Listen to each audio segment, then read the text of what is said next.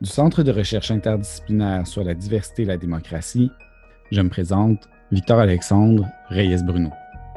Vous écoutez la balado du CRIDAC. La présente série, Penser le Québec d'après COVID-19, a pour objectif de sonder des chercheuses et chercheurs venus des sciences sociales et humaines sur ce qui attend le Québec dans un avenir rapproché. Cette série de 13 balados s'appuie sur un dossier publié dans la Presse Plus et coordonné par Guy Laforêt, directeur de l'ENAP, et Jean-Philippe Warren, professeur à l'Université Concordia. Les deux sont membres du CRIDAC. Nous avons la chance de nous entretenir aujourd'hui avec Christine Vizina, professeure à la Faculté de droit de l'Université Laval et co-responsable du groupe d'études en droits et libertés, à propos des inégalités sociales préexistant à la crise et de la réponse à apporter pour éviter de laisser pour compte celles et ceux qui étaient déjà marginalisés. Nous sommes lundi, le 27 avril 2020. Madame Vizina, avant de rentrer dans le cœur de votre texte publié ce matin dans la presse plus, euh, pourriez-vous euh, nous décrire vos intérêts de recherche, euh, vos projets de recherche actuels? Je m'intéresse à la justiciabilité des droits économiques, sociaux et culturels, c'est-à-dire la possibilité de voir un tribunal reconnaître ses droits et les sanctionner euh, mon projet de recherche principal euh, tourne autour de ces questions de justiciabilité des droits économiques, sociaux et culturels. Il faut savoir que ces droits économiques, sociaux et culturels sont reconnus dans un traité, le Pacte sur les droits économiques, sociaux et culturels, qui a été ratifié par le Québec et le Canada en 76. Et donc, suite à cette ratification, de nombreux développements ont lieu à l'échelle du droit international sur la, la, reconnaissance de ces droits à titre de véritables droits fondamentaux qui sont justiciables. Et c'est évolutions en droit international ont culminé en 2008 lors de l'adoption d'un protocole facultatif qui prévoit des recours pour les individus qui voient leurs droits économiques, sociaux et culturels bafoués euh, au sein de leurs États. Et, ce protocole est entré en vigueur en 2013. Donc, euh, ce sont des développements qui sont assez marquants au niveau du droit international. Par ailleurs, en droit interne, donc en droit québécois, en droit canadien, en droit constitutionnel canadien, en droit quasi-constitutionnel québécois sur la base de la Charte canadienne des droits et libertés hmm. ou sur la base de la Charte québécoise euh, sur les droits et libertés de la personne, on constate que euh, les mêmes avancées n'ont pas d'écho en droit interne et que ces droits continuent d'être euh, ce qu'on appelle euh, communément dans la littérature les parents pauvres ou les pauvres droits, continuent d'être des, des, pauvres droits dans notre ordre juridique.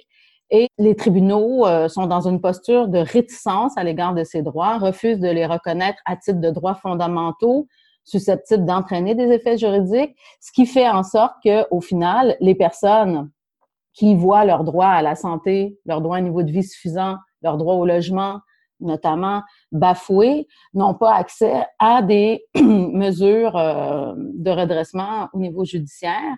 Et le corollaire de ça, c'est l'absence d'imputabilité juridique des gouvernements face aux atteintes à ces droits.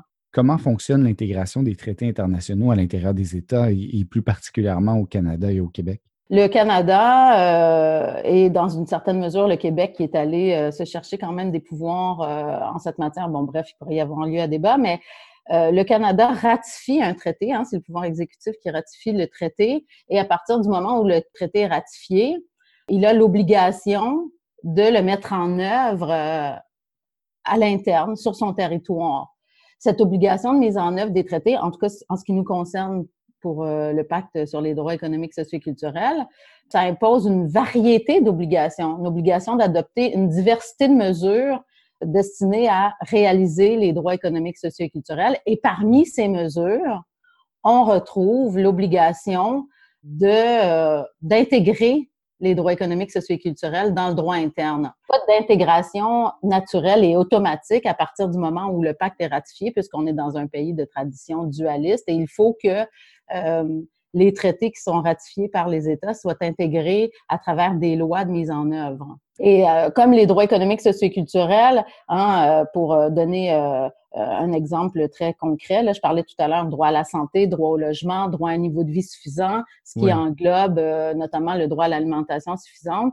Ce sont des droits qui ont une, des affinités beaucoup plus intime avec les champs de compétences des provinces. Donc, le Québec a lui hmm. aussi euh, manifesté euh, sa volonté de ratifier. Il a ratifié le, protocole facultatif en 76. Donc, euh, les obligations incombent à la fois au Québec dans son champ de compétences. Le pacte découle de quelle instance? Le pacte, en fait, découle des, de la Déclaration universelle des droits de l'homme.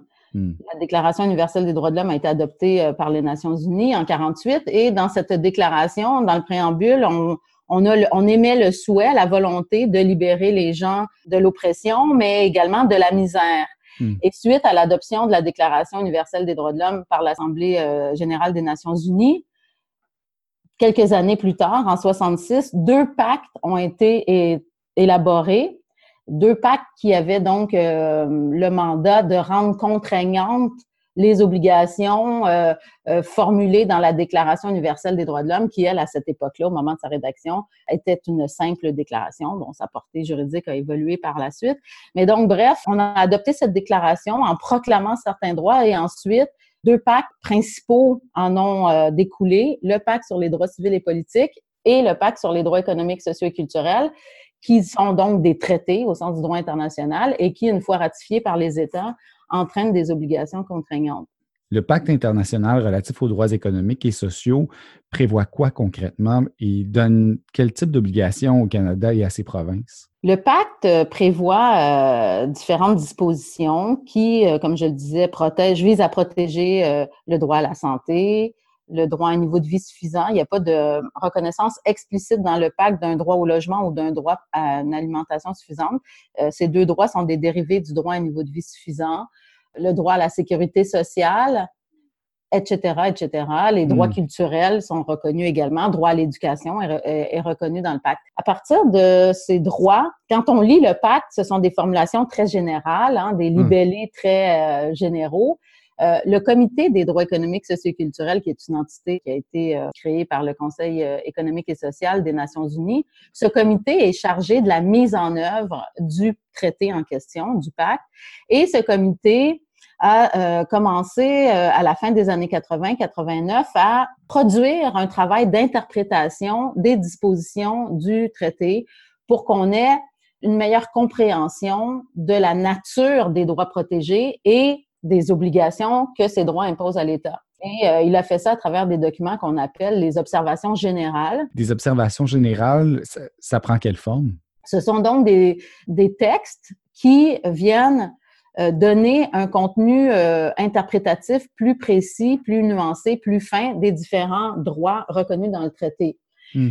Sur la base de ces obligations générales, euh, il y en a une qui porte précisément sur le droit à la santé ou sur les autres droits que j'ai énumérés, on constate euh, que finalement, les droits économiques, sociaux et culturels, ce sont des droits globaux qui englobent des obligations de différents types, des obligations à réalisation immédiate, c'est-à-dire mmh. qu'à partir du moment où l'État a ratifié le traité, il doit immédiatement mettre en œuvre certaines composantes de ces droits-là. Et il euh, prévoit aussi des obligations en réalisation progressive au maximum des ressources disponibles. Mm. Et c'est en raison d'ailleurs de se libeller euh, de, de, cette obligation particulière qui est progressive dans le temps au maximum des ressources disponibles qu'on a très longtemps, dans les années, soit, fin des années 70 années 80, considérer les droits économiques socioculturels comme étant de simples énoncés de politique publique, des hmm. déclarations, puisque on disait ben c'est en fonction des ressources, c'est un peu flou, c'est progressif dans le temps.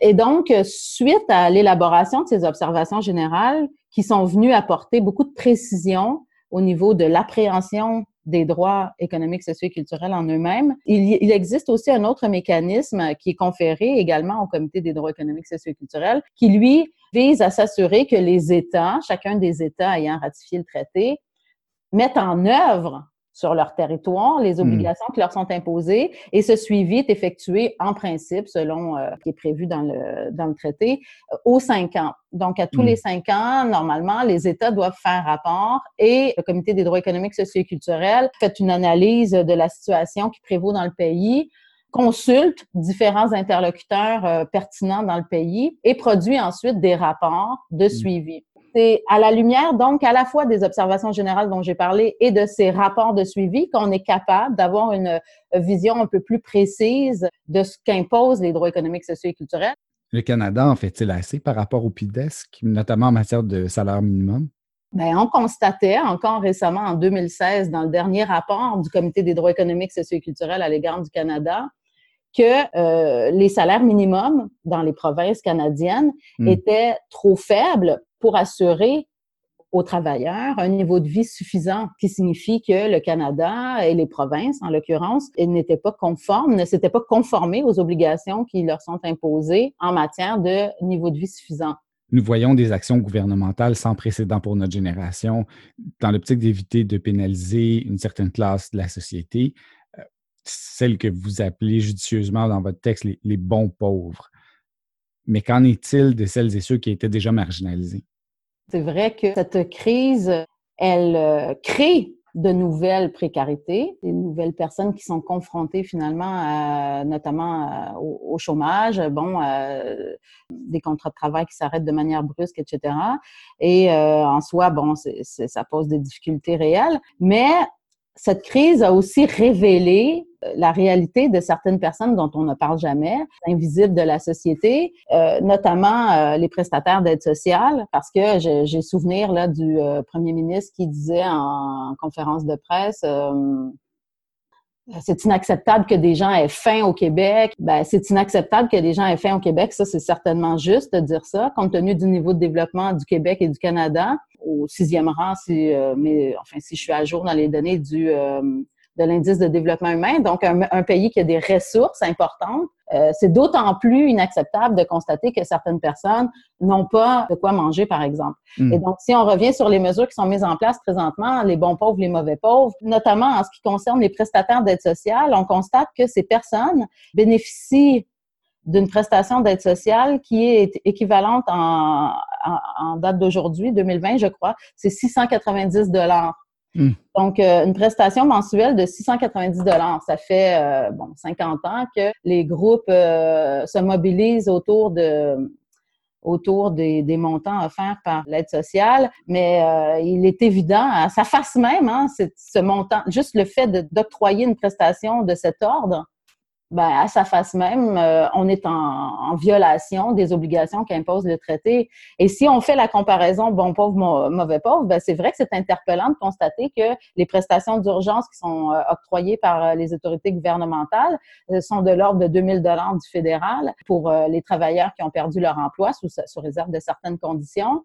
Euh, les nouvelles prestations qui qu'on vient de, de, décider d'octroyer aux étudiants, ce qui est très bien parce que mm-hmm. notamment certains étudiants étrangers qui se retrouvent dans des résidences universitaires sans travail, etc., sont confrontés à des, des, problématiques euh, importantes. Mais il reste que l'ensemble de ces montants, je trouve, nous démontre à quel point c'est une, une, démonstration claire que la, le montant de 690 dollars qui est octroyé aux prestataires d'aide sociale est complètement euh, inadéquat pour subvenir à ses, besoins, pour subvenir à ses besoins.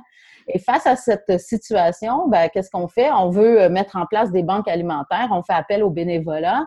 Je suis pas contre, euh, contre la générosité, je suis pas contre l'entraide, personne n'est contre la vertu, mais euh, dans une perspective de droit, de droits fondamentaux, de droits humains, de droits économiques, socioculturels, la réponse ne se trouve pas nécessairement dans l'accès à des banques alimentaires. La hmm. réponse se trouve dans une, la, la, la, capacité de répondre aux besoins fondamentaux des personnes et leur permettre ensuite de euh, d'être en mesure de satisfaire leurs propres besoins de base. Hmm, ça crée deux classes de citoyens. Ben, qui ne sont pas considérés comme des titulaires de droits, en fait. Lorsque c'est ces personnes, euh, ou pensons aux personnes itinérantes, pensons aux jeunes sans-abri, pensons aux personnes toxicomanes qui sont dans les rues, euh, notamment de Québec, ici sur euh, dans le quartier Saint-Joseph, hmm. ce, ce, sont des personnes que l'État accepte d'aider hein, à hmm. travers différents programmes, mais on ne les considère pas comme de véritables titulaires de droit. Et d'ailleurs, viennent avec les programmes qui mettent en place des prestations un lot de contraintes et euh, de suivi, de surveillance qui hmm. euh, ne s'impose pas aux autres citoyens. Hmm. Enfin, donc, lorsque la crise sera derrière nous, est-ce qu'il y a à craindre pour les populations déjà marginalisées un retour aux politiques d'austérité? Oui, bien sûr, oui. Euh, le Comité des droits économiques, socioculturels euh, l'a dénoncé dans son dernier rapport relatif au Canada en 2016. Il a fait état du fait que euh, les mesures d'austérité mises en place dans certaines provinces avaient eu des, effets importants sur les groupes de population les plus vulnérables. Les droits économiques, socioculturels, ce sont des droits qui appartiennent à tous, bien sûr. Mais dans la façon de conceptualiser ces droits, on accorde deux priorités. Une priorité à ce qu'on appelle le noyau minimal essentiel. Donc, tu sais, si on pense à la pyramide de Maslow, c'est l'étage de la, de la base des, des besoins essentiels. Lorsqu'on veut mettre en œuvre les droits économiques, sociaux et culturels, il faut d'abord accorder une priorité aux besoins de base et il faut s'assurer que les besoins des personnes les plus vulnérables sont pris en considération. Et donc, euh, les mesures d'austérité ce sont des mesures qu'on qualifie de régressives à la lumière du droit international des droits économiques, sociaux et culturels. Je l'ai dit tout à l'heure, ce traité impose des obligations qui sont à réalisation progressive au hmm. maximum des ressources disponibles. Donc, le hmm. corollaire de cette progressivité, c'est l'interdiction de mesures régressives. On ne peut pas retourner en arrière. Les mesures d'austérité, très souvent, sont des mesures régressives qui font régresser la jouissance des droits.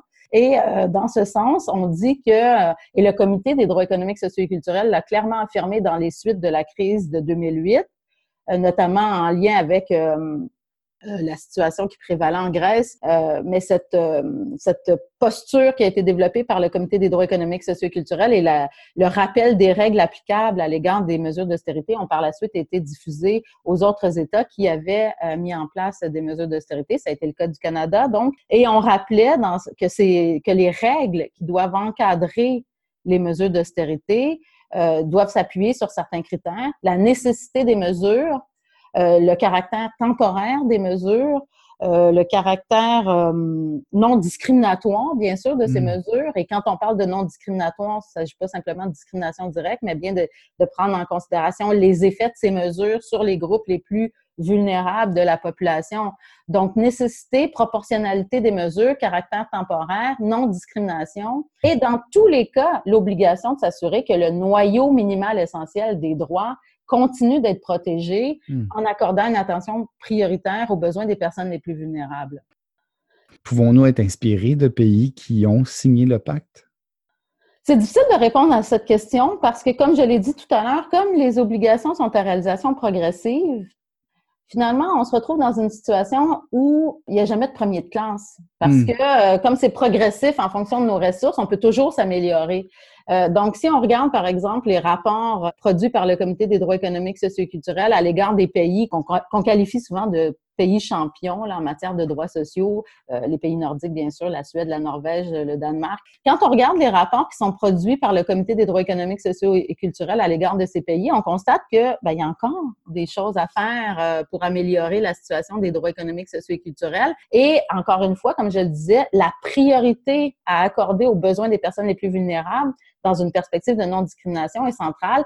On le voit même auprès de ces pays qui continuent de devoir travailler pour, euh, respecter les droits des populations autochtones, dans certains cas pour la Suède, pour s'assurer que la jouissance des droits économiques, sociaux et culturels est accessible pour les personnes migrantes. Il y a beaucoup d'enjeux autour hmm. des, des, personnes euh, migrantes, des personnes d'origine africaine. Et donc, bref, on voit qu'il y a toujours place à la progression dans la jouissance des droits, notamment à travers le filtre ou euh, le, le, le biais de la non-discrimination. Et euh, par ailleurs, euh, si on revient un peu à ce que je disais au tout début de l'entrevue, un des enjeux majeurs auxquels on est confronté, euh, c'est l'obligation donc de, de faire en sorte que ces droits économiques, sociaux et culturels sont intégrés en droit interne et mmh. donnent accès à des recours. Loin de moi l'idée ici de faire une apologie des recours judiciaires pour mettre en œuvre les droits économiques, sociaux et culturels parce que on le sait, ça a été documenté par de nombreux auteurs, tout ce qui relève de la judiciarisation euh, de la société, la judiciarisation du social entraîne son lot d'effets pervers. Donc, je hmm. ne suis pas en train de dire ici que si on avait des recours, par exemple, pour euh, euh, sanctionner le non-respect du droit au logement, tous nos problèmes seraient réglés. C'est hmm. pas ça ma hmm. posture.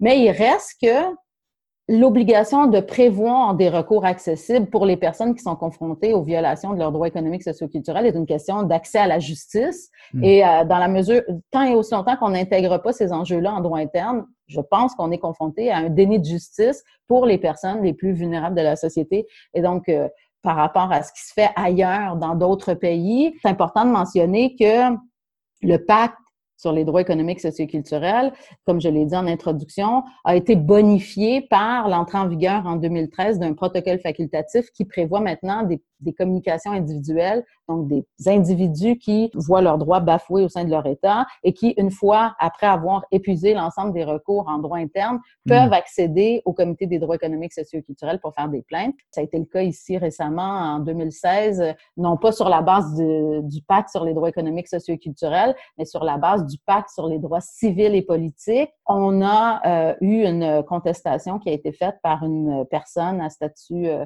euh, d'immigration précaire. C'est monté jusqu'au Comité des droits de l'homme on a reconnu, d'une certaine façon, euh, les violations du droit à la santé de cette personne, c'est Madame Toussaint, sur la base du droit à la vie. Et donc, si on revient à notre préoccupation, quels sont euh, les, euh, les, pays champions? Bon, ce protocole facultatif qu'on vient d'adjoindre au pacte sur les droits économiques, sociaux et culturels, il doit être ratifié pour que les individus puissent déposer des communications auprès du Comité des droits économiques, sociaux et culturels. À l'heure actuelle, il y a 24 États qui ont ratifié ce protocole facultatif. Le Canada ne l'a pas ratifié. Je pense que une des choses à faire à court terme euh, de la part du Canada, c'est euh, certainement de ratifier le protocole facultatif pour s'assurer que les individus aient accès à ces mécanismes. Dans votre texte euh, publié ce matin dans la presse plus, euh, ben, vous rappelez que le, Québec et le Canada devront mettre en place des mesures qui n'auront pas d'incidence sur leur budget respectif. Est-ce que vous pouvez nous en dire un peu plus? Oui, en fait, parce que euh, c'est important de mentionner, de faire cette précision, parce que les droits économiques, sociaux et culturels, très souvent, comme je le disais, on les, on les rattache uniquement à l'obligation de réalisation progressive au maximum des ressources disponibles. Donc, mm. on va, euh, en réponse à cette obligation, dire qu'on n'a pas les ressources disponibles pour les mettre en œuvre. Ce sont donc, euh, on dit que ce sont des droits qui imposent des obligations positives qui coûtent cher à l'État, puis c'est pas possible de les mettre en œuvre. Mais euh, il existe par ailleurs deux autres formes d'obligations qui découlent des droits économiques, sociaux et culturels et qui sont les mêmes d'ailleurs que celles qui sont imposées par les droits civils et politiques, ceux qui ont un statut de droits euh, fondamentaux dans nos États. L'ensemble de ces droits, que ce soit soit les droits civils et politiques ou les droits économiques, sociaux et culturels, imposent trois formes d'obligations aux États. Des obligations de respecter les droits, des obligations de les mettre en œuvre et euh, des obligations de les protéger. L'obligation de respecter ces droits puis de les protéger, euh, ça fait référence à des obligations négatives, c'est-à-dire que l'État doit s'abstenir d'agir de manière à porter atteinte aux droits. Et l'obligation de protéger, l'État doit agir en légiférant pour empêcher les tiers de porter atteinte aux droits. Donc, les obligations de respecter ou de protéger ne sont pas des obligations qui imposent des dépenses publiques, c'est important de le mentionner. Mmh. Et euh, donc, il y, a, différentes mesures qui, euh, présentement, contribuent à la violation des droits économiques, sociaux et culturels des personnes les plus vulnérables de la société. On l'a vu récemment avec, euh, dans les médias, la judiciarisation des personnes itinérantes à qui on a donné des contraventions, par exemple, pour non-respect de l'interdiction de rassemblement, bien, ça, c'est une mesure qui a été réalisée par l'État, hein, par euh, les forces de l'ordre. Et donc, euh, ben, l'État devrait incessamment s'attaquer à ce genre de mesures. Il y a tout ce qui relève de la marginalisation des groupes les plus vulnérables. Quand on pense au programme d'aide sociale, les procédures de recouvrement, les effets des procédures de recouvrement sur ces personnes, quand on pense aux mesures qui ont des effets discriminatoires, ce sont des mesures qui sont mises en place par l'État. Donc, euh, si on pense par exemple au refus de l'assurance maladie du Québec euh, d'octroyer une, euh, une, couverture aux enfants qui sont nés au Québec, mais qui sont qui ont des parents qui ont des statuts d'immigration de, précaire, ce sont des postures qui sont mises en place par le gouvernement et donc il y a tout un volet de protection des droits économiques, sociaux et culturels qui nécessite simplement que l'État cesse d'intervenir de cette façon à, porter atteinte aux droits. Et hmm. quand on pense, par exemple, à l'obligation de légiférer pour empêcher les atteintes provenant des tiers, bien évidemment, la question du salaire minimum ici se pose euh, de manière centrale. On a vu, là, bon, euh, les salaires des, des, préposés aux bénéficiaires de 13 je pense qu'on est rendu à 21 Bien, ça, c'est une obligation de l'État de légiférer pour imposer un salaire minimum à tout le moins décents, qui permettent d'assurer euh, la satisfaction d'un niveau de vie suffisant. On peut penser aussi euh, à tout ce qui relève de la taxation. L'enjeu de la taxation par rapport aux droits économiques, socioculturels est un enjeu de droits humains, est un mm. enjeu de droits de la personne. Euh, on, on, regarde peu souvent les politiques fiscales sous cet angle. Mm. Mais il reste que pour satisfaire les droits économiques, socioculturels, en tout cas le, le, le, volet de ces droits qui nécessitent des dépenses publiques, il faut en parallèle qu'il y ait des politiques fiscales qui, euh, permettent à l'État de mobiliser les ressources nécessaires. Alors évidemment, on pense à tout ce qui relève de l'équité fiscale, etc., qui sont au cœur de ces préoccupations, dont faisait mention d'ailleurs le Comité des droits économiques, sociaux et culturels dans son dernier rapport de 2016 à l'égard du Canada. Peut-être en terminant, il semble impératif que l'État se dote de nouveaux moyens pour être en mesure de soutenir les populations les plus marginalisées de la société, non? Dans le contexte, dans le contexte, les besoins vont être encore plus criants. Bien sûr, euh, ce n'est pas un combat nouveau, il n'y a rien d'innovateur là-dedans.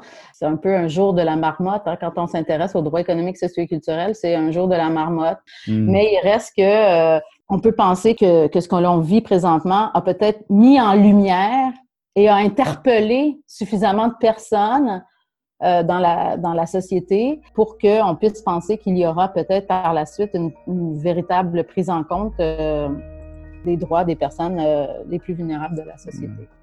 Madame Vizina, merci beaucoup de vous être entretenue aujourd'hui avec nous. Merci beaucoup. Merci pour hmm. votre temps. C'est très apprécié. Merci. La balado du CRIDAC est notamment rendue possible grâce au support d'Olivier de Champlain, professionnel de recherche à l'Université du Québec à Montréal et coordonnateur du CRIDAC. Nous vous remercions d'avoir été à l'écoute. À demain.